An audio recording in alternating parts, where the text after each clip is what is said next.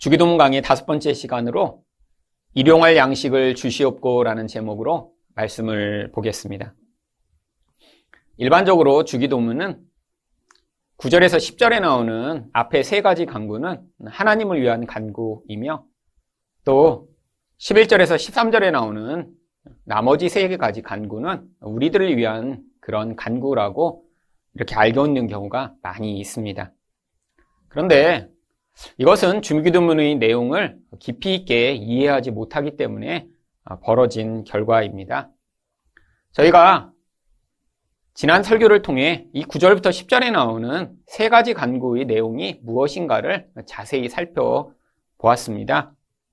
그 내용이 다 사실은 우리들의 구원을 위한 내용임을 배울 수 있었죠.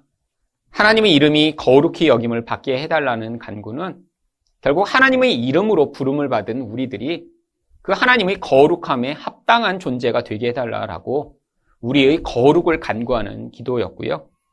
나라가 임하게 해달라라는 기도는 하나님이 우리를 성령으로 다스리셔서 그 성령 충만한 삶을 우리들이 살아낼 수 있는 자 되게 해달라라고 하는 그런 기도였고요. 뜻이 하늘에서 이루어진 것처럼 땅에서 이루어지게 해달라라고 하는 기도는 하나님이 작정하시고 예정하신 것이 이루어짐으로 우리가 거룩하게 성화되고 또 우리를 하나님 나라를 확장하는 도구로 사용하게 해달라라고 하는 간구였습니다. 결국 하나님을 위한 기도가 아니라 우리의 거룩과 변화, 그리고 우리가 그 하나님 나라를 위해 합당한 존재가 되게 해달라라고 하는 간구들이었죠. 결국 9절부터 10절에 나오는 기도, 이 모든 기도가 결국 우리 구원을 위한 기도였던 것입니다. 그러면 11절부터 나오는 이 나머지 세 가지 간구는 어떠한 간구인가요? 결국 이 구원의 과정 가운데 우리에게 꼭 필요한 것이 무엇인가를 하나님께 간구함으로 바로 이 구원의 과정 가운데 우리가 이런 것들이 부족하지 않게 우리 안에서 충만한 하나님의 공급을 받기 위한 그런 기도인 것입니다. 네 번째 간구로 나오는 오늘 우리에게 일용할 양식을 주시옵고라는 기도도 바로 우리에게 이렇게 매일처럼 필요한 그런 양식이 있기 때문에 바로 이것이 하늘로부터 공급받기를 간구하는 것입니다. 그런데 이것을 원래 원문으로 읽으면 한글과는 아주 약간 차이가 있습니다. 원문에서는 이 양식 앞에 우리의 양식이라고 하는 우리가 한 번 더 추가됩니다. 짧은 구절이지만 이 우리가 두 번이 반복되면서 이 양식이 우리에게 얼마나 꼭 필요한 것인가를 강조하고 있죠. 고대에는 지금과는 이런 모든 상황이 달랐습니다. 대부분의 사람들은 정말 하루의 그런 양식이 없어서 아주 힘들고 어려운 경우들이 많았습니다. 그 한 끼 식사 없어서 그래서 굶어야 되고 또 그 다음 날의 끼니를 걱정하는 사람들이 대부분이었죠. 아니, 한국만 하더라도 몇십 년 전에는 이렇게 가난해서 식사를 거르는 그런 사람들이 많았습니다. 그래서 학교에 이렇게 도시락을 싸가지 못해서 정말 밥을 먹지 못하고 수돗물로 밥, 배를 채웠다라고 하는 이야기들을 우리는 종종 들을 수 있었죠. 근데 지금은 상황이 많이 변했습니다. 이렇게 한 끼 식사를 먹지 못하는 사람 거의 없죠. 우리 대부분 이렇게 한 끼가 아니라 한 달 단위로 월급을 받습니다. 미국은 주급을 받죠. 근데 한국에서는 한 달 단위로 월급이 나오고요. 대부분 우리 생존이 이 월급에 근거하고 있습니다. 그렇다면 이 기도를 하나님 우리에게 달마다 월급을 주시옵고라고 바꾸어야 하는 것인가요? 물론 이 월급을 받지 않고 살면 얼마나 좋을까요? 그냥 내 재산이 정말 많아서 누군가 이렇게 월급을 주지 않아도 내가 가지고 있는 돈만으로도 죽을 때까지 먹고 써도 괜찮다면. 근데 이런 사람은 아마 한국에 0.01%도 되지 않을 것입니다. 월급이 있어야 우리 생존이 달라지죠. 먹는 것, 입는 것, 요즘은 먹는 거 입는 것처럼 꼭 중요한 이 통신비, 뭐 이런 것도 다 이 월급에 달려 있습니다. 월급이 더 많다면 그 외에 문화생활도 할 수 있고요. 또 여행도 갈 수 있고 취미 생활도 할 수 있죠. 우리가 이렇게 우리 생존이 이 월급에 달려 있는데 그렇다면 정말 우리가 하나님이 우리에게 이렇게 돈을 주셔서 우리가 매달 먹고 산다라고 생각하고 있나요? 아니요. 제가 볼 때 대부분의 사람은 그렇게 생각하지 않습니다. 여러분 월급을 받으시고 아, 정말 하나님이 이 월급을 주셨구나 이렇게 대부분 생각하시지 않잖아요. 되게 당연하게 여깁니다. 왜요? 내가 노동을 해서 그 힘든 노동의 대가로 얻어낸 결과니까요. 그래서 이 월급을 가지고 감사하는 경우는 거의 없습니다. 근데 왜 하나님이 이렇게 매일의 양식을 위해 기도하라라고 하신 것일까요? 이 양식이 그렇기 때문에 우리가 이 세상을 살아가는 그런 돈이 아니라는 사실을 알 수 있습니다. 오히려 예수님은 이 땅을 살아가는데 우리에게 꼭 필요한 것처럼 보이는 그런 당장의 필요를 채워주는 돈을 위해 기도하지 말라라고 가르쳐 주셨습니다. 이 주기도민이 나오는 바로 뒷부분인 마태복음 6장 25조를 보시면 그러므로 내가 너희에게 이르노니 목숨을 위하여 무엇을 먹을까 무엇을 마실까 몸을 위하여 무엇을 입을까 염려하지 말라. 여러분 여기 나와 있는 무엇을 먹을까 무엇을 마실까 무엇을 입을까는 옛날에 살던 사람들이 돈을 가지고 할 수 있는 사실 생존의 거의 대부분이었습니다. 물론 예수님이 지금 이런 말씀을 하셨다면 여기다가 휴대폰 요금을 어떻게 낼까? 어떻게 월세는 낼까? 걱정하지 마라. 라고 아마 덧붙이셔서 말씀하셨겠죠. 그런데 왜 예수님이 어, 이런 것들을 염려하고 심지어는 이런 것들을 구하지 말라라고 말씀하셨나요? 마태복음 6장 32절 상반절입니다. 이는 다 이방인들이 구하는 것이라. 여러분 이방인이라고 하면 성경에서 하나님 없는 사람들을 이야기합니다. 이 하나님 없는 사람들의 인생은 눈에 보는 것밖에 없는 거예요. 그래서 눈에 보는 것에 따라서 나의 인생이 너무나 크게 영향받기 때문에 늘 무엇을 먹을까, 무엇을 입을까, 무엇을 마실까를 고민하며 살며. 아니 지금 내가 가지고 있는 눈에 보는 나의 돈으로 그것들을 충분히 해결할 수 없을 것 같을 때마다 염려하여 바로 그들이 우상으로 섬기고 있는 그 신을 향해 아 내가 더 많이 잘 먹을 수 있도록 아니 내가 더 좋은 옷을 입을 수 있도록 도와달라라고 기도하는 경우가 많았던 것이죠. 그런데 성도는 이 이방인과 다른 존재라고 하는 것입니다. 마태복음 6장 32절 하반절을 보시면 너희 하늘 아버지께서 이 모든 것이 너희에게 있어야 할 줄을 아시느니라. 그러면 하나님이 우리의 영혼만을 보시고 아시는 것 아니라 우리 삶이 살아가고 있는 이 모든 현실 또한 다 알고 계시다라고 이야기를 하고 있습니다. 우리가 원하고 우리가 바라는 수준이나 그런 모습으로 우리에게 공급하시진 않지만 하나님이 이미 다 알고 우리 인생 가운데 그 모든 것들을 책임지시는 분이 우리 아버지 하나님이시라고 하는 것이죠. 그래서 예수님이 두 가지로 그 증거를 보여주십니다. 첫 번째는 마태복음 6장 26절입니다. 공중의 새를 보라. 심지도 않고 거두지도 않고 창고에 모아들이지도 아니하되 너희 하늘 아버지께서 기르시나니 너희는 이것들보다 귀하지 아니하냐? 여러분, 새가 인간처럼 어떻게 먹고 살까? 내가 얼마나 더 저축을 해야 내 미래를 보장할 수 있을까 고민하지 않는다는 거죠. 그냥 주어진 하나님이 이 자연을 통해 만드신 그 세상 안에서 그냥 먹는데 바로 그들 또한 그냥 자연의 세계에서 그냥 살아남는 것이 아니라 하나님이 다 그들을 기르고 계시다라고 이야기를 합니다. 그런데 그렇게 세상에 방치된 것처럼 보이는 그런 짐승도 하나님이 먹이시고 그들을 살려주시는데 바로 인간이란 존재는 그들보다 훨씬 귀하기 때문에 하나님이 반드시 이 인간에게 필요한 것들을 공급해 주신다라고 하는 것입니다. 그리고 마태복음 6장 30절 상반절에는 오늘 있다가 내일 아궁이에 던져지는 들풀도 하나님이 이렇게 입히시거든 하물며 너희일까 보냐. 여러분 들풀 아무것도 아닌 것처럼 보이죠.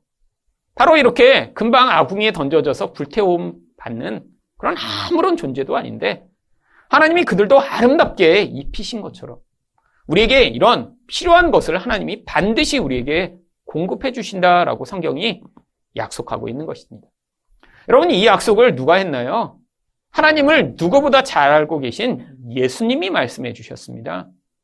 하나님을 감접적으로 경험한 그런 어떤 사람이 아니라 하나님을 누구보다도 아시고 그분 자체가 하나님이신 예수님이 우리 하나님이 이러신 분이시다라고 말씀해 주신 것이죠. 여러분, 근데 우리 인생 가운데 우리는 얼마나 먹을 것 때문에, 입을 것 때문에, 아니, 월세 때문에, 아니, 교육비 때문에, 아니, 내 미래를 보장받을 어떠한 그런 근거가 없어서 염려하고 걱정하나요? 여러분, 이런 우리의 현실을 바로 마태복음 6장 30절 하반절에 믿음이 작은 자들아 라고 이야기를 합니다. 결국 무엇인가요? 우리가 하나님을 믿지 못하기 때문에 눈에 보이는 세상에 매어 살아가고 있다라고 하는 것입니다. 결국 우리 인생은 이 믿음 없음에서 하나님을 온전히 믿는 자리로 나아가야 하는 것이죠. 우리 인생이 돈이 내가 더 많았으면 좋겠다라고 돈에 대한 그런 생각을 많이 한다고 또 돈이 풍성해지나요?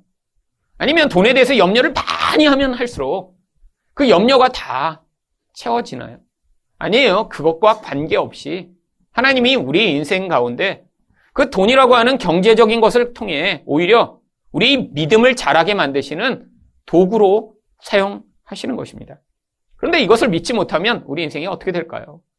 그 눈에 보이는 그 힘에 의해 압박을 당하고 고통을 당하며 하나님의 백성으로서 이 땅에 살아가야 되는 모습으로 살아가지 못하고 결국 나의 욕망과 두려움이 자기를 지배하여 이방인과 같은 인생을 살게 되는 것이죠. 그러면 도대체 예수님이 이렇게 눈에 보이는 그런 돈을 간구하여 무엇을 먹을 것, 무엇을 입을 것을 간구하지 말라고 하셨으면 이렇게 매일처럼 우리에게 꼭 필요하다고 간구하라고 하신 이 양식은 무엇인가요? 하나님은 구약 성경에서 모형으로 이것이 무엇인가 먼저 우리에게 가르쳐 주셨습니다. 출애굽기 16장 31절을 보시면 이스라엘 족속이 그 이름을 만나라 하였으며 가시같이 희고 맛은 꿀 섞은 과자 같았더라. 하나님이 하나님 백성들에게 광야 40년 동안 만나를 주셨습니다. 여러분, 다른 것 먹지 않고 이 만나만 먹어도 이들은 모든 필요한 영양분을 다 섭취할 수 있었고요. 그 만나가 그들의 그런 생존의 근거가 되었죠. 그런데 이스라엘 백성들이 이걸 받을 때 너무 감동하지 않았습니다. 왜? 이 애굽에서 종살이 했는데 그 종살이 할 때 먹었던 것 그런 걸 이들은 원했던 거예요. 근데 그들이 그렇게 간절하게 원했던 광야에서 이 만나 말고 하나님 다른 거 주세요라고 원했던 것들이 무엇인가요? 부추, 뭐 양파, 마늘 이런 자극적인 향신료입니다. 아니 한국 사람이 얘기하면 아니 왜 밥만 주시고 김치는 안 줘요? 뭐 이런 상황이죠. 근데 여러분 애굽에서 왜 이런 마늘이나 부추 같은 것을 그런 노예들한테 줬을까요? 힘든 일을 시켜야 되는데 여러분 힘든 일을 시키기 위해 그들에게 이렇게 열이 나게 하고 힘을 주기 위해 이런 자극적인 향신료들을 준 것입니다. 결국 세상에서 뼈 빠지게 고통하도록 결국 노예 삼기 위해 아, 이런 향신료들을 먹였는데 만나가지고 하나님 백성들이 만족을 못했죠. 그래서 그들이 만나라고 부른 것입니다. 여러분 만나의 뜻이 무엇인 줄 아시나요? 이게 뭐야예요? 이게 뭐야? 아 이게 뭐야? 이게 뭐야? 아니 하늘에서 좀 좋은 거 내릴 줄 알았는데 이게 뭐야? 이게 이거 먹고 살라고? 그래서 만나가 된 거예요. 여러분 하나님이 만나를 뭐라고 주신 줄 아세요? 천사들의 음식이라고 주신 것입니다. 하늘에서 천사들만 먹는 건데요. 근데 사람한테 줬더니 이게 뭐야? 난 이런 거 먹고 못 살아. 마늘도 주세요. 부추도 주세요. 이러면서 하나님을 향해 원망을 토해냈죠. 그리고 나서 또 그들이 먹겠다고 하나님을 향해 원망했던 게 뭔 줄 아세요? 고기 달라고 한 것입니다. 그랬더니 하나님이 고기를 얼마나 많이 주셨는지요. 민수기 11장 32절 보시면 백성이 일어나 그날 종일 종야와 그 이튿날 종일토록 매출하기를 모으니 적게 모은 자도 열 호멜이라. 하나님이 매출하기 때를 보내십니다. 근데 얼마나 많이 모았냐면 열 호멜이나 모았대요. 근데 이 열 호멜 지금 우리가 쓰는 단위가 아니라 감이 안 옵니다. 이 열 호멜이 어떤 단위냐면 성경에 나오는 부피를 재는 단위 중에 제일 큰 단위입니다. 한 호멜이 나귀 한 마리가 들 수 있는 짐의 양을 한 호멜이라고 합니다. 열 호멜이면 낙이 열매가 필요한 거예요. 그래서 지금의 리터로 따져보니까 약 220에서 230리터입니다.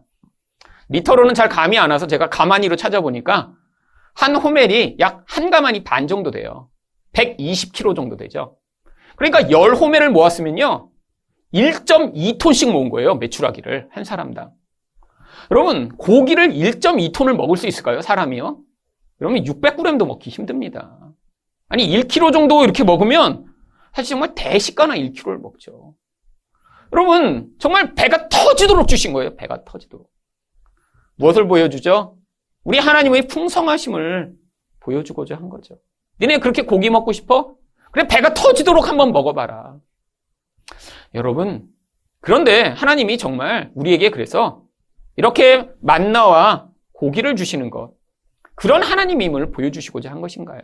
아니에요. 구약에 나오는 모든 이야기는 우리를 향한 그림이며 모형입니다. 그래서 예수님이 신약 성경에 오셔서 구약에 있었던 이것과 똑같은 일들을 행하세요. 요한복음 6장 10절과 11절입니다. 예수께서 이르시되 이 사람들로 앉게 하라 하시니 그곳에 잔디가 많은지라 사람들이 앉으니 수가 5천 명쯤 되더라. 예수께서 떡을 가져 축사하신 후에 앉아 있는 자들에게 나눠 주시고 물고기도 그렇게 그들의 원대로 주시니라. 여러분, 광야에서 5천 명을 예수님이 먹이신 이 오병이어의 사건이 구약에 이스라엘 백성들이 광야에서 하나님으로부터 만나와 고기를 받았던 이 장면을 똑같이 예수님이 재현하신 거예요. 물론 만나는 보리떡으로 바뀌었고요. 그리고 메추라기는 물고기로 바뀌었죠. 하지만 성분이 비슷합니다. 단백질과 그다음 탄수화물. 그래서 비슷한 종류예요. 그런데 예수님이 왜 이 장면을 재현하셨나요? 여러분 사람들은 예수님이 이렇게 떡과 물고기를 공급하셨더니 놀랐어요. 그들이 원했던 게 그런 거거든요. 더 맛있는 거 먹고 더 풍성하게 이 땅 가운데 먹을 거 걱정 안 하고 사는 거예요. 그래서 예수님을 이들은 다 달려들어서 임금 삼으려고 했습니다. 그랬더니 예수님이 그들을 향해 뭐라고 말씀하셨나요? 요한복음 6장 27절입니다. 썩을 양식을 위하여 일하지 말고 영생하도록 있는 양식을 위하여 하라. 이 양식은 인자가 너희에게 주리니. 여러분, 이들한테 이렇게 꼭 필요한 것처럼 여겨졌던 그 눈에 보이는 먹는 거. 이건 썩을 양식이래요. 근데 예수님이 진짜 주시고자 하는 거는 그런 썩어버릴 것이 아니라는 거예요. 영생하도록 있는 양식을 예수님이 주시겠대요. 그럼 왜 오병이어 사건을 벌이셨죠? 모형으로 아직은 영적인 것을 기대할 수 없는 그들에게 눈에 보는 것을 한번 먼저 보여주심으로 말미암아 앞으로 올 진짜 눈에 보이지 않는 그 영적인 것을 갈망할 수 있도록요. 여러분, 바로 이게 늘 하나님이 이 무식하고 영적으로 우매한 자들에게 다가오시는 방법입니다. 먼저 영적인 것이 이렇게 좋은 것이다라고 말씀해 주시면 아무도 그것들을 원하지 않거든요. 그래서 복음이 맨 처음 전파될 때 하나님이 무슨 일을 하시나요?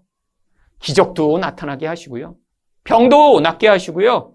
놀라운 그런 눈에 보이는 현상들이 일어나게 하시는데 그것을 통해 사람들을 불러 모으신 뒤에 그들에게 바로 이 복음이 가져오는 참 생명을 가르쳐 주시고자 하는 것이죠. 여러분 한국에서 그래서 70년대, 80년대 그렇게 병이 많이 나왔던 것입니다. 그렇게 교회 와서 문제 해결받았다는 사람들이 많았죠. 그들을 향해 예수님이 그래서 뭐라고 얘기하셨나요? 요한복음 6장 32절과 33절입니다. 예수께서 이르시되 내가 진실로 진실로 너희에게 이르노니 모세가 너희에게 하늘로부터 떡을 준 것이 아니라 내 아버지께서 너희에게 하늘로부터 참떡을 주시나니 하나님의 떡은 하늘에서 내려 세상에 생명을 주는 것이니라. 여러분, 사람들이 이렇게 눈에 보이는 떡, 아니 세상에서 살아갈 돈을 기대하지만 여러분 그것은 영원한 생명을 우리에게 줄 수 없습니다. 하나님이 그래서 진짜 참 생명을 주는 것을 주시고자 하신다는 것이죠. 그것이 무엇인가요? 요한복음 6장 34절과 35절에 그 내용이 나옵니다. 그들이 이르되 주여 이 떡을 항상 우리에게 주소서. 아니 이렇게 좋은 게 있다면 계속 받기 원하겠죠. 그랬더니 예수님 뭐라고 하세요? 예수께서 이르시되 나는 생명의 떡이니 내게 오는 자는 결코 줄이지 아니할 터요. 나를 믿는 자는 영원히 목마르지 아니하리라. 여러분, 예수님이 생명의 떡이시래요. 나를 먹어야 그래서 산대요. 아니, 예수님의 피가 생수가 돼서 그 피를 마셔야 우리가 살 수 있대요. 여러분, 예수님이 이 말씀 하셨더니요. 그때까지 예수님의 기적을 보고 예수님 주변에 몰려들었던 많은 사람들 가운데 다 떠나버립니다. 왜요? 그러면서 뭐라고 하는세요? 예수님의 말씀은 어려워서 이해할 수 없다고. 아니, 자기 살을 먹고 자기 피를 먹어야 산다니 어떻게 자기 살을 주고 자기 피를 주겠어? 여러분, 지금도 교회에 눈에 보는 영역에서 부자 되고 병 낫고 그것이 전부라고 생각했던 사람들 중에는 여러분, 예수 믿는 게 점점 점점 불편해지는 사람들 많이 있습니다. 그러다가 시험에 들면 교회를 떠나겠죠. 여러분, 하나님이 우리 일상의 문제를 해결해 주시는 그런 수준의 하나님이 아닙니다. 여러분, 우리에게 진짜 중요한 것은 영이 병든 거예요. 영혼이 병들어서 그 영혼이 병듦으로 말미암아 나타나는 모든 결과가 우리를 이렇게 불안하게 만들고 이렇게 두렵게 만들고 관계를 깨뜨리게 만들고 이렇게 우리를 낙심하게 만드는 것이죠. 여러분, 저희 인생 가운데도 하나님이 바로 이 은혜를 베풀어 주셨습니다. 눈에 보는 그런 영역에서 저를 부자 되게 만드시거나 강하게 만드신 게 아니라 하나님이 오히려 남들은 경험하지 않는 그런 비참하고 경제적으로 무능한 상황을 20여 년이나 살게 하시면서 그걸 통해 뭘 경험케 하셨냐면 아 돈이 없어도 죽지 않는구나를 첫 번째로 경험하게 됐습니다. 저는 돈이 없으면 죽을 것 같았어요. 근데 돈이 없어서 죽는 게 아니라 불안해서 죽을 것 같은 거죠. 학교 이러다가 다니지 못하면 어떻게 하지? 정말 돈이 하나도 없어서 나중에 아무것도 못하게 되면 어떡하지? 특히 20대 때는 이렇게 돈이 없는데 내가 결혼할 수 있을까? 어, 그 두려움이 너무너무 많았어요. 그래서 평생 내가 독신으로 살면 어떻게 하지? 근데 정말 돈이 없어도 결혼합니다. 결혼했잖아요, 저. 여러분, 정말 그 불안이 저를 죽을 것처럼 힘들게 만들었지, 정말 돈이 없어서 하지 못했습니다. 이게 아닙니다. 근데 또 제가 배운 게 뭐냐면, 하나님이 내가 원하는 수준으로 무엇인가를 주시지는 않지만, 하나님이 내게 꼭 필요하다고 하시는 것은 다 공급하시는구나라는 사실을 경험했습니다. 근데 이게 저희 믿음과 늘 충돌했어요. 아, 물론 저도 기도했죠. 성경을 보면 아 이렇게 믿음이 중요하다라고 하고 하나님이 우리 아버지가 되시고 이방인들이나 이런 것들을 구한다라고 하니까 아, 아 나도 이렇게 믿음을 가진 사람이 되면 좋겠다라고 생각을 했지만 근데 제 안에 어떤 두려움이 있었냐면 아 이렇게 믿음을 가졌다고 혹시 하나님이 내 평생에 돈을 정말 진짜 돈이 없어도 괜찮으면 돈을 안 주시면 어떻게 하지? 이런 두려움이 너무 많았어요. 그렇잖아요. 내가 믿음이 막 있어서 이제 돈이 없어서 자유로워. 그러니까 하나님이 어, 넌 돈이 없어도 괜찮구나. 그러니까 진짜 돈을 안 주시면 진짜 어떻게 하지? 그러면 이런 두려움이 제 안에 너무 많았고요. 또 한 가지는 아니 이제 하나님이 주시는 그런 것을 내가 다 받아들이면 그래서 내가 원하는 수준이 아니라 하나님이 너는 이렇게 살아도 괜찮아 라고 하는 거를 아, 네 감사합니다. 어, 정말 바울의 수준으로 너는 아파도 괜찮아. 그러면 네, 하나님 감사합니다. 받아들일 수 있으면 그래서 하나님이 나를 정말 지극히 가난하고 비참한 삶으로 평생 살게 하시면 어떻게 하지? 여러분 그 두려움이 제 안에 너무 많았습니다. 솔직히 믿음을 갖고 싶지 않았던 거죠. 근데 여러분 제가 원하건 원하지 않건 하나님이 저희 인생 가운데는 이 믿음을 배우는 과정을 지나갈 수 있도록 20년간 정말 남들이 경험하지 않는 아주 진짜로 나의 능력으로는 살 수 없는 삶을 지나가게 하셨습니다. 근데 돌아보니까 이게 얼마나 큰 축복인지요. 여러분, 정말 돈이 많다고 모든 두려움과 불안에서 자유를 얻을 수 있나요? 여러분, 제가 만나본 많은 부자들은 오히려 돈이 많기 때문에 그 두려움과 불안이 훨씬 더 큽니다. 왜? 그 돈이 위력을 맛봤거든요. 아니, 아니, 저 정도는 많이 가지고 있는데 그런 사람일수록 더 많은 욕심이 있어요. 자기를 이전에는 비교하지 않았던 더 많이 가진 사람과 비교합니다. 아마 여기는 뭐 재산이 막 한 50억씩 가지고 계신 분은 대부분 없잖아요. 근데 여러분, 우리가 생각할 땐 50억은 아니라 저는 10억만 있어도 막 저는 막, 막 정말 너무 엄청나게 막 부자가 된 것 같은 것 같아. 여러분, 그걸 높여서는 50억쯤 가지고 있다고 생각해 보세요. 여러분, 그럼 얼마나 막 정말 부자일까요? 근데 여러분, 50억 가진 부자들한테 아, 당신이 이렇게 50억이나 가지고 있으니까 정말 행복하고 안정을 누리십니까? 라고 물어보면 그들은 다 아마 100억대 넘는 부자들과 자기를 비교할 거예요. 그래서 자기는 가난뱅이라고 생각하겠죠. 아, 세상을 보세요. 이렇게 막 100억, 200억 가진 사람들이 많은데. 여러분, 그러면 100억 가진 사람한테, 아, 당신 정말 100억이나 가지고 있으니까. 여러분, 100억. 여러분, 정말 엄청난 돈입니다. 여러분, 100억을 가지고 있으면 정말 앞으로 제가 100억이 있다면 한 80까지 산다고 치고 매년, 매년 2, 3억씩 현금을 막 써도 나중에 남아요, 돈이. 그 정도 많은 돈 아니에요. 근데 100억을 가진 사람한테 물어보면, 그럼 100억 가진 사람이, 야, 이 정도로 돈이 많으니까 저는 막 돈이 너무 많아서 어떻게 될지 모르겠어요. 이렇게 이야기를 할까요? 그럼 100억을 은행에 넣어놓으면 이자로만 아마 매년 그냥 아무것도 안 해도 살 수 있겠죠. 그 사람들은 천억대 부자랑 자기를 비교하겠죠. 그러면 이게 문제인 거예요, 이게. 여러분, 인간의 욕심은 끝이 없고요. 인간의 두려움도 끝이 없습니다. 눈에 보는 것으로 자기 안정을 찾으려고 하는 순간 우리는 더 깊은 불안과 더 깊은 두려움에 사로잡히겠죠. 여러분, 이렇게 명절이 되면 지방에 내려가는데 사실은 저희 집에 별로 훔쳐갈 게 없기 때문에 집을 비워놓고 와도 별로 걱정을 안 합니다. 근데 예전에 한번 제가 걱정한 적이 있어요. 그때 누가 이렇게 이제 저희 교회 창립했을 때 어떤 분이 100만 원을 이거는 교회 헌금 안 하고 이제 목사님 가정에 쓰시라고 100만 원을 주신 적이 있어요. 100만 원을. 창립할 때. 사모님한테 이제 드린다고 해서 현금으로. 그것도 이제 두툼해 보이라고 만 원짜리로 이렇게 갖다 주셔갖고 두툼한 봉투를 놔뒀는데 잊어버렸습니다. 그 돈을. 그래갖고 너무 깊이 둔다고 또 집에다 현금 두면 그래갖고 아주 깊이 넣어놨던 거예요. 2년 만에 발견했습니다. 2년 만에. 근데 2년 만에 발견하고 나니까 아, 집에 그렇게 현금이 없었는데 갑자기 100만 원이나 되는 현금이 있다는 걸 발견하니까 불안해지기 시작한 거예요. 불안해지기. 근데 그래서 이제 은행에 갖다 빨리 넣어야지 생각을 했는데 마침 주일날이 오늘처럼 설이었던가 추석이었습니다. 그래서 은행에 못 가게 된 거예요. 그래갖고 집에다가 이걸 100만 원이나 놓고 다니면 얼마나 불안해요. 저는 그렇게 큰 돈을 집에다 놓을 수가 없습니다. 그러니까 불안해서 이걸 어떻게 할 수가 없었던 거예요. 늘 그게 집에 있었는데. 그래갖고 그걸 가지고 교회를 왔어요. 그래갖고 들고 다니려고.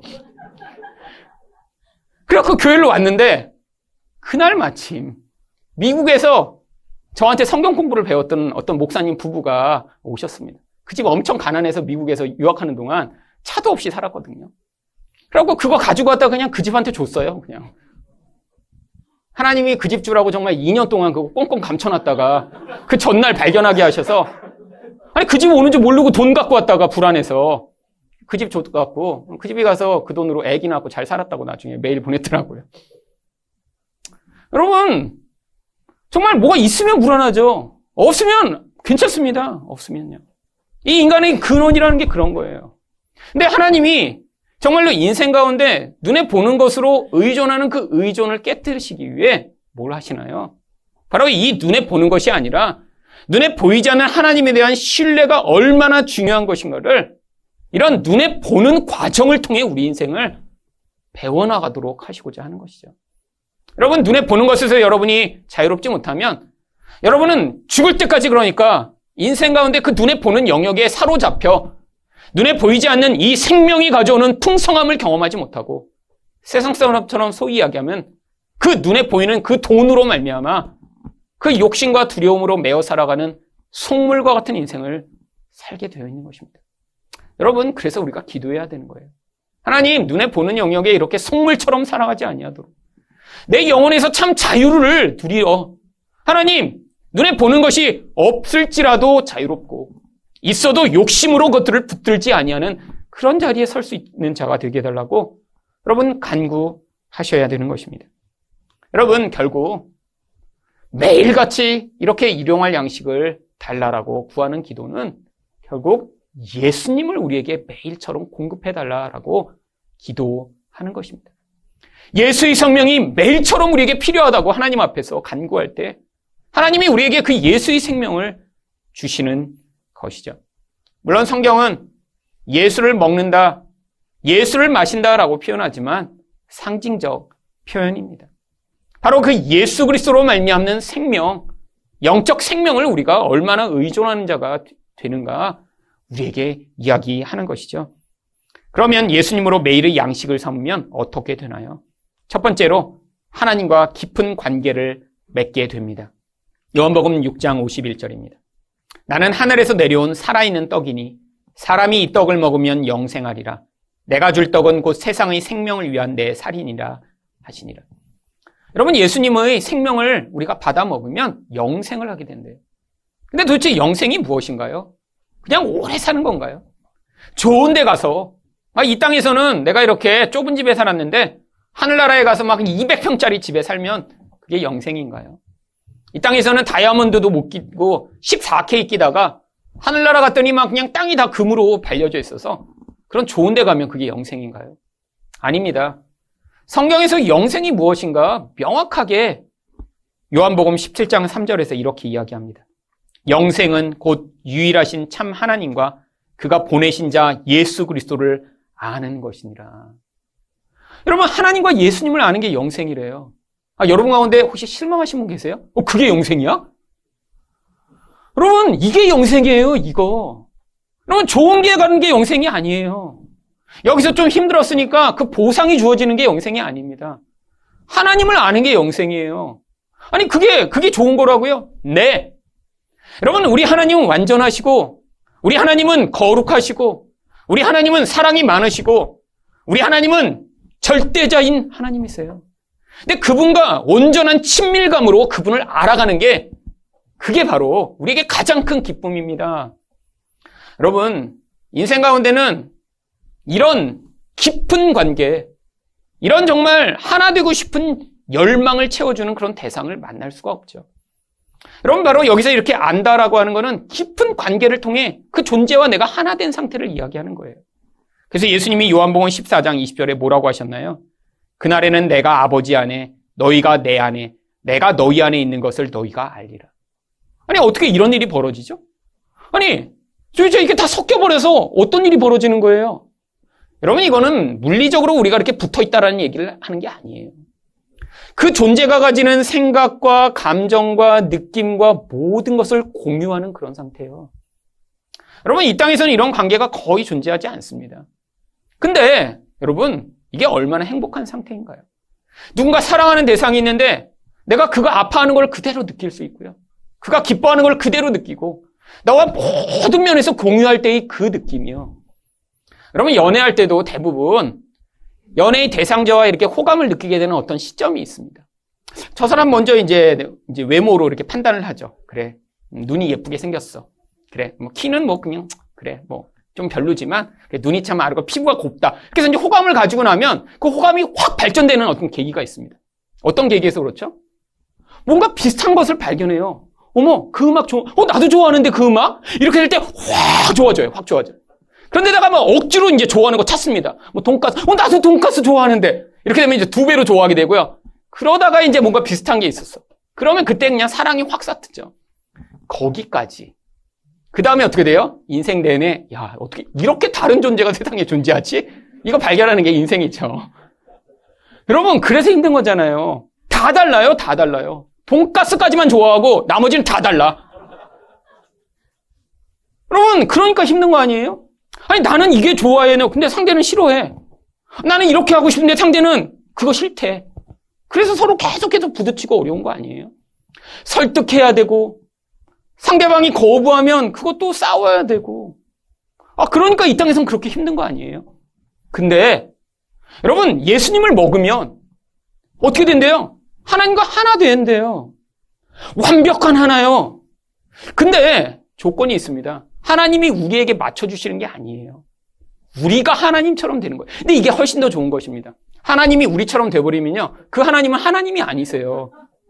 하나님이 우리처럼 막 질투하고 가끔씩 화내고 왜 저렇게 삐졌는지 모르게 그냥 삐지고 막 여러분 그럼 하나님이시겠어요? 그럼 같이 하고 싶지 않죠. 근데 하나님은 그 완벽함을 그대로 유지하고 계세요.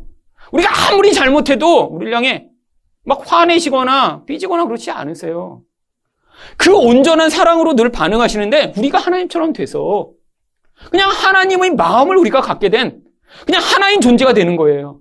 나를 통해 하나님의 모습이 막 나타나는 거예요.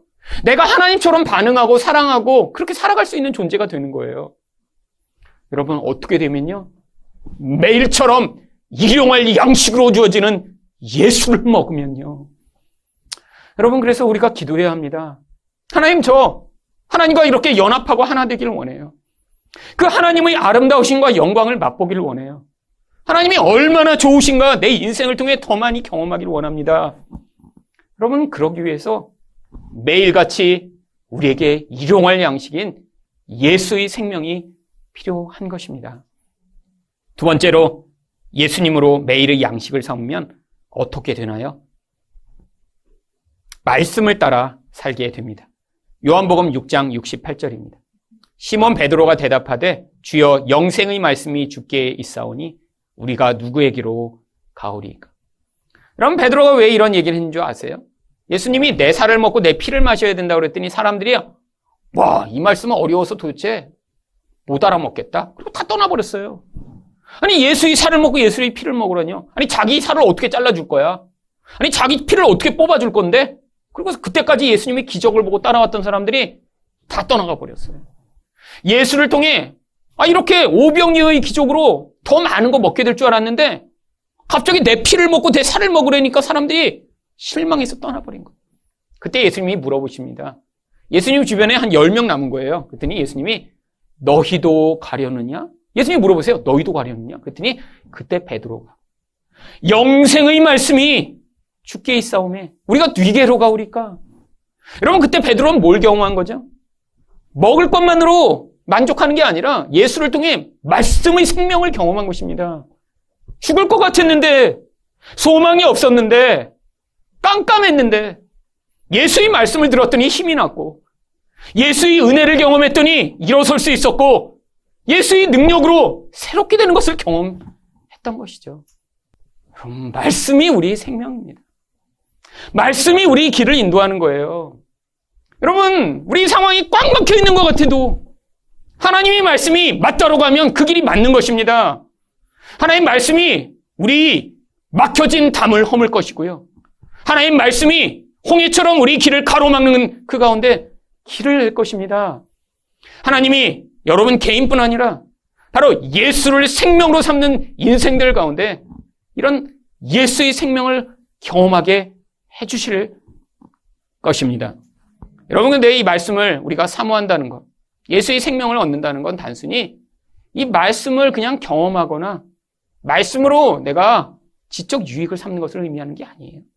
요한복음 14장 21절을 보시면 나의 계명을 지키는 자라야 나를 사랑하는 자니 나를 사랑하는 자는 내 아버지께 사랑을 받을 것이요 나도 그를 사랑하여 그에게 나를 나타내리라. 여러분 하나님 말씀을 어떻게 하라고요? 여러분 그 말씀을 지켜야죠. 여러분 그 지키려고 그 말씀을 행하다 보면 또한 그 가운데 하나님의 임재와 사랑이 더 크게 부어져. 그것이 결국 우리로 하여금 하나님이 말씀에 순종할 때 나타나는 더 풍성한 하나님의 사랑을 경험하게 되는 것이죠. 여러분, 사람마다 지금 하나님이 여러분에게 요구하시는 수준이 틀립니다. 어떤 사람에게는 정말 가장 가까운 사람을 용서하라라고 지금 말씀하고 계실지도 모르죠. 어떤 사람은 지금 너 그 세상의 쾌락을 떠나 정말 그게 너에게 진짜 만족을 못 주는데 그걸 정말 벗어나라고 말씀하시는 분도 계시겠죠. 어떤 사람은 돈을 좀 고만 사랑하고 하나님을 의존하라고 지금 말씀하는 분도 계시겠죠. 하지만 하나님이 여러분에게 이렇게 말씀하실 때 순종하면 뭘 경험해요? 여러분 이전에 내가 원하는 거 붙들고 있을 때 경험하던 그 일시적 쾌락보다 더 큰 하나님의 사랑이 우리 안에 부어져 경험되는 더 큰 만족을 경험하게 되어 있는 것입니다. 여러분 이게 바로 성도가 하나님 안에서 성장해 나가는 과정인 것이죠. 마지막으로 예수님으로 매일의 양식을 삼으면 어떻게 되나요? 하나님의 일로 힘을 얻게 됩니다. 요한복음 4장 31절부터 34절입니다. 그 사이에 제자들이 청하여 이르되 라비어 잡수소서 이르시되 내게는 너희가 알지 못하는 먹을 양식이 있느니라. 제자들이 서로 말하되 누가 잡수실 것을 갖다 드렸는가 하니 예수께서 이르시되 나의 양식은 나를 보내신 이의 뜻을 행하며 그의 일을 온전히 이루는 이것이니라. 예수님과 제자들이 사마리아 지나 수가성이라는 곳에 이르렀습니다. 오랫동안 여행을 했으니까 배가 고파서 제자들이 먹을 것을 가지러 마을에 들어간 동안 예수님이 수가성 여인을 만나셨죠. 이 여인은 너무너무 영적 갈망이 큰 여인이었습니다. 남편을 다섯 명이나 갈아치운 다음에 여섯 번째 남자랑 지금 동거하고 있어요. 근데 예수님이 그 여인에게 찾아가세요. 그 여인의 진짜 문제가 그런 음란한 삶이 아니라 영혼 안에 있는 그 깊은 갈망 때문에 아무리 멋지고 아무리 잘생긴 남자를 찾아도 만족하지 못하고 다시 실망하고 다시 고통한다는 그 근원을 아시고 그에게 일곱 번째 남편이 되시기 위해 찾아가신 것입니다. 예수 만나야 그 갈망 벗어날 수 있으니까요. 예수 못 만난 그 여인, 그래서 이 남자 저 남자 찾으며 눈에 보이는 영역에서 끊임없이 살았는데 그게 그 자신을 얼마나 고통하게 만들었는지 그 여인 이제 예수를 만날 준비가 되었던 것이죠. 그래서 그 여인이 예수를 만납니다. 그리고 그 예수로 예수님이 약속하신 그 생수를 그녀가 받아들이기로 예수님 앞에서 고백하죠. 그때 바로 이게 하나님 뜻이었다라는 거예요. 어떤 뜻이요? 우리가 볼 땐 그렇게 비천한 여인이고 음란한 여인인데 하나님은 그 여인을 이 예수를 통해 찾아가셔서 그녀를 구원하시는 것이 하나님의 뜻이었는데 여러분 예수님이 바로 그 일을 행하셨더니 밥을 드시지 않아도 지금 괜찮다라고 하는 것입니다. 여러분 예수를 먹는다는 게 바로 예수의 마음을 가지고 이제는 하나님의 뜻을 이루는 그 일이 우리 인생 가운데 얼마나 행복한 것인가를 경험하는 것이죠. 여러분 우리 인생 가만두면 어떻게 살아갑니까? 나의 쾌락을 위해 죽을 때까지 살게 되어 있어요. 나의 안정을 위해 죽을 때까지 살게 되어 있죠. 이게 당연한 것입니다. 돈이 있으면 여러분 돈이 100만 원 있을 때는 아, 물론 그 100만 원을 나를 위해 쓰겠죠. 그러면 그 돈이 1000만 원이 되면 여러분 100만 원 가지고도 살 수 있었는데 1000만 원이 되면 나머지 900만 원이 가치 있는 일을 위해 사용되나요? 아니에요. 여러분 세상에서는 그 나머지를 가지고 자기 쾌락과 안정을 추구할 수 있는 그 모든 것들이 질비합니다. 그럼 부자들이 어떻게 돈을 쓰는가? 이런 이제 신문 기사가 나왔는데 보니까 그럼 부자들이 돈을 쓸 데가 없으니까 어디까지 쓰냐면 열대어를 성형 수술을 시켜준대요. 근데 이거는 희귀하기 때문에 열대어 성형 수술을 하는 데는 한 마리 성형 수술을 하는데 몇억 원씩 든대요. 그래서 열대어를 눈을 좀 크게 만들거나 꼬리를 이렇게 여러 갈리로 나눠서 이렇게 하거나. 그래서 열대어 성형이 특히 이제 중국 사람들이 많이 사는 이런 지역에서는 아주 성행하고 있다고 하더라고. 우리가 보면 미친놈 같죠? 근데 이게 사람들이 돈을 쓰는 방법입니다. 왜요? 인간의 본질은 어때요? 자기밖에 알지 못하니까요. 근데 여러분 열대어를 3억 원을 들여서 쌍꺼풀을 해주고 나니까 막 너무 기뻐요. 와, 이 열대어가 그냥 이렇게 그냥 눈이 그냥 반짝이고 눈이 커졌네 그냥 앞트임 뒤트임까지 해갖고 그냥 막 눈알이 빠져나올 것 같다. 막 너무 그 열대어를 볼 때마다 행복할까요? 여러분 아니에요. 이게 허무한 거죠. 허무한 거죠. 여러분 아니 천만 원짜리 밥을 한 끼 먹으면 정말 진짜 막 1년 동안 밥을 안 먹어도 될까요? 아니 그럴 수 있으면 천만 원에 그냥 한 끼에 해결하죠. 그래서 그거 먹고 그냥 1년 동안 굶어도 괜찮다면 아니에요. 여러분 비싼 거 먹어보셨잖아요. 다음날 또 배고픕니다. 그럼 20만 원짜리 먹고 나면 그 다음날 또 배고파요. 그게 인간의 본질이에요. 근데 여러분 진짜 기쁨은 어디에 있나요? 하나님의 일이 나 같은 자를 통해 이루어지는 것들을 경험할 때요. 여러분 저도 제 인생 저밖에 알지 못하는 인생으로 살았습니다. 늘 가난했으니까 돈 때문에 매어 살았죠. 아니 제가 유학 가려고 했더니 정말 돈이 하나도 없었어요. 근데 하나님이 가라고 하시는데 막 정말 죽겠는 거예요. 근데 아니 저를 알지도 못하는 분이 오시더니 저희 가족 비행기 표를 내주셨어요.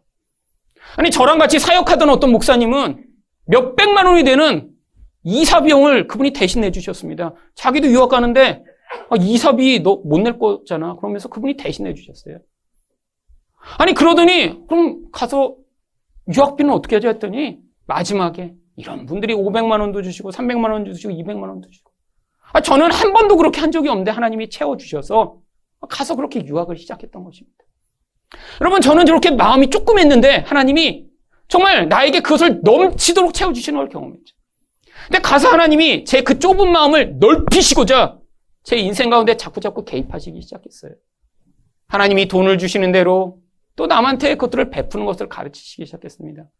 옛날에는 정말 100만 원, 그 어쩌다 한 번 한 거죠. 근데 나중에는 어떤 때 돈이 갑자기 생겼어요.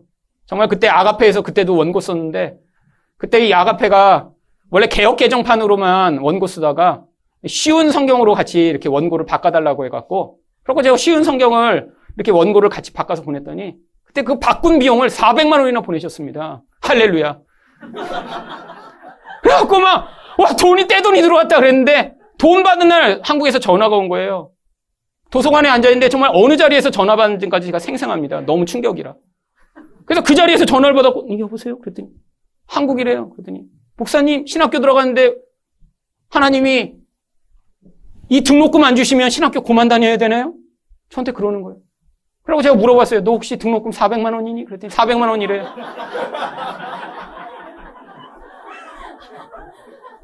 원래 320만 원인데 40만 원 두 개, 과목 두 과목 더 들어서 400만 원인데 어떻게 아셨냐고.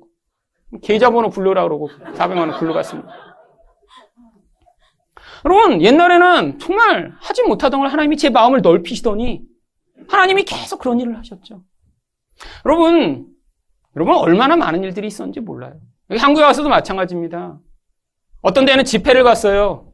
그런데 아, 집회에서 뭐 작은 교회입니다. 아, 얘기 들어보니까 교회 상황이 어려운데도 저를 초대하신 거예요. 사모님이 정말 자주자주 너무 적은 월급으로 100여만 원 되는 월급으로 애 학원 보내고 뭐 키워야 되니까 도저히 안 돼서 막 자주 우신다는 거예요. 아 그래갖고 거기서 받은 돈을 다 그냥 드리고 왔습니다.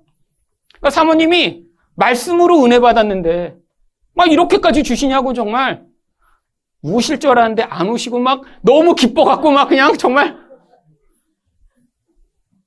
여러분 그 행복을 경험하며 제가 너무너무 기뻤던 거죠. 여러분 2년 전에 제가 미국에 갔을 때 있었죠. 집회하고 하느라고 하나님이 돈을 많이 주셨습니다. 그래서 집회 두 군데 하고 그래서 그 돈 받고 또 미국 간다고 또 어떤 분이 돈도 주시고 그래서 갑자기 돈이 갑자기 몇백만 원이 생긴 거예요. 근데 항상 하나님이 돈을 주시면 이런 엑스트라의 돈을 주시면 이유가 있는 거예요, 이유가. 그걸로 뭐 해외여행 가라고 주시는 거 아니더라고요. 그렇게 딱 집회하고 돌아왔는데 그 다음날 전화 왔습니다. 어떤 목사님이 아들이 교통사고를 당해서 이 췌장이 터져버렸대요, 안에서. 얼마나 이게 충격이 컸는지.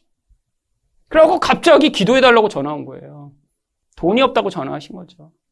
그동안 이분 돈이 없으셔갖고 미국에서 유학하고 들어왔는데 뭐 저처럼 사역도 못하고 아무 일도 못해서 저희 교회 찾아오실 때마다 정말 어디 학원 운전해서 뭐 80만 원 이렇게 버신대요. 그리고 오실 때마다 제가 가지고 있는 돈을 계속 드렸습니다. 그러니까 이분이 급하니까 저한테 전화를 하신 거예요. 여러분 그때까지 근데 하나님이 모아 놓으신 그 돈이 딱 그 아들 수술비였습니다. 그래서 그날로 돈 보내서 그 아들 수술해서 살았어요. 여러분 하나님이 이렇게 행하시는 걸 경험하며 그때 제가 그 기쁨을 경험하는 거죠. 옛날에는 못 경험했던 그 경험이요. 아, 이게 하나님 일이 행하지는 거구나. 여러분, 그걸 가지고 지금 우리가 교회적으로 하는 것입니다. 여러분, 작년에 정말로 그 지방에 있는 그 교회, 화순 원리교회, 여러분, 자동차 고장나 폐차했을 때 여러분들이 모아주신 그 1600만 원 보내. 여러분, 스타렉스 사서. 아직도 그 목사님 연락하실 때마다 아, 어떻게 우리한테 이렇게 큰 은혜를 베푸셨냐. 여러분, 그 목사님 십몇 년 목회하시며 처음 경험하신 은혜래요. 여러분 10명 되는 장애인과 할머니들 데리고 목회하다. 그러면 하나님이 정말 기대도 안 했는데 폐차한 그 차를 새로 사주시는 이런 은혜를 경험하며 앞으로 죽을 때까지 포기하지 아니하고 사역하겠노라고 하는 그런 은혜를 우리 교회를 통해 흘려 보내실 때. 여러분 이게 바로 하나님 일이 되어지는 것이죠. 여러분 물론 그 돈을 우리가 가지고 있었으면 이사 갈 때 1,500만 원 더 할 수 있었겠죠. 여러분, 근데 그보다 더 큰 은혜가 우리가 지금 경험하고 있잖아요. 여러분, 지난 4년 동안 얼마나 그런 일들이 많이 있었나요? 바로 우리가 매일처럼 예수의 생명을 경험하며 하나님의 일을 행하는 자들로 성장해 나갈 때 여러분, 나를 위해 살아가는 존재가 경험하지 못하는 그 풍성한 하나님의 은혜와 생명을 경험하게 되는 것입니다. 여러분 매일처럼 예수를 이용할 양식으로 드심으로 말미암아 이런 놀라운 하나님의 은혜를 여러분 인생 가운데 경험하는 여러분 되시기를 축원드립니다.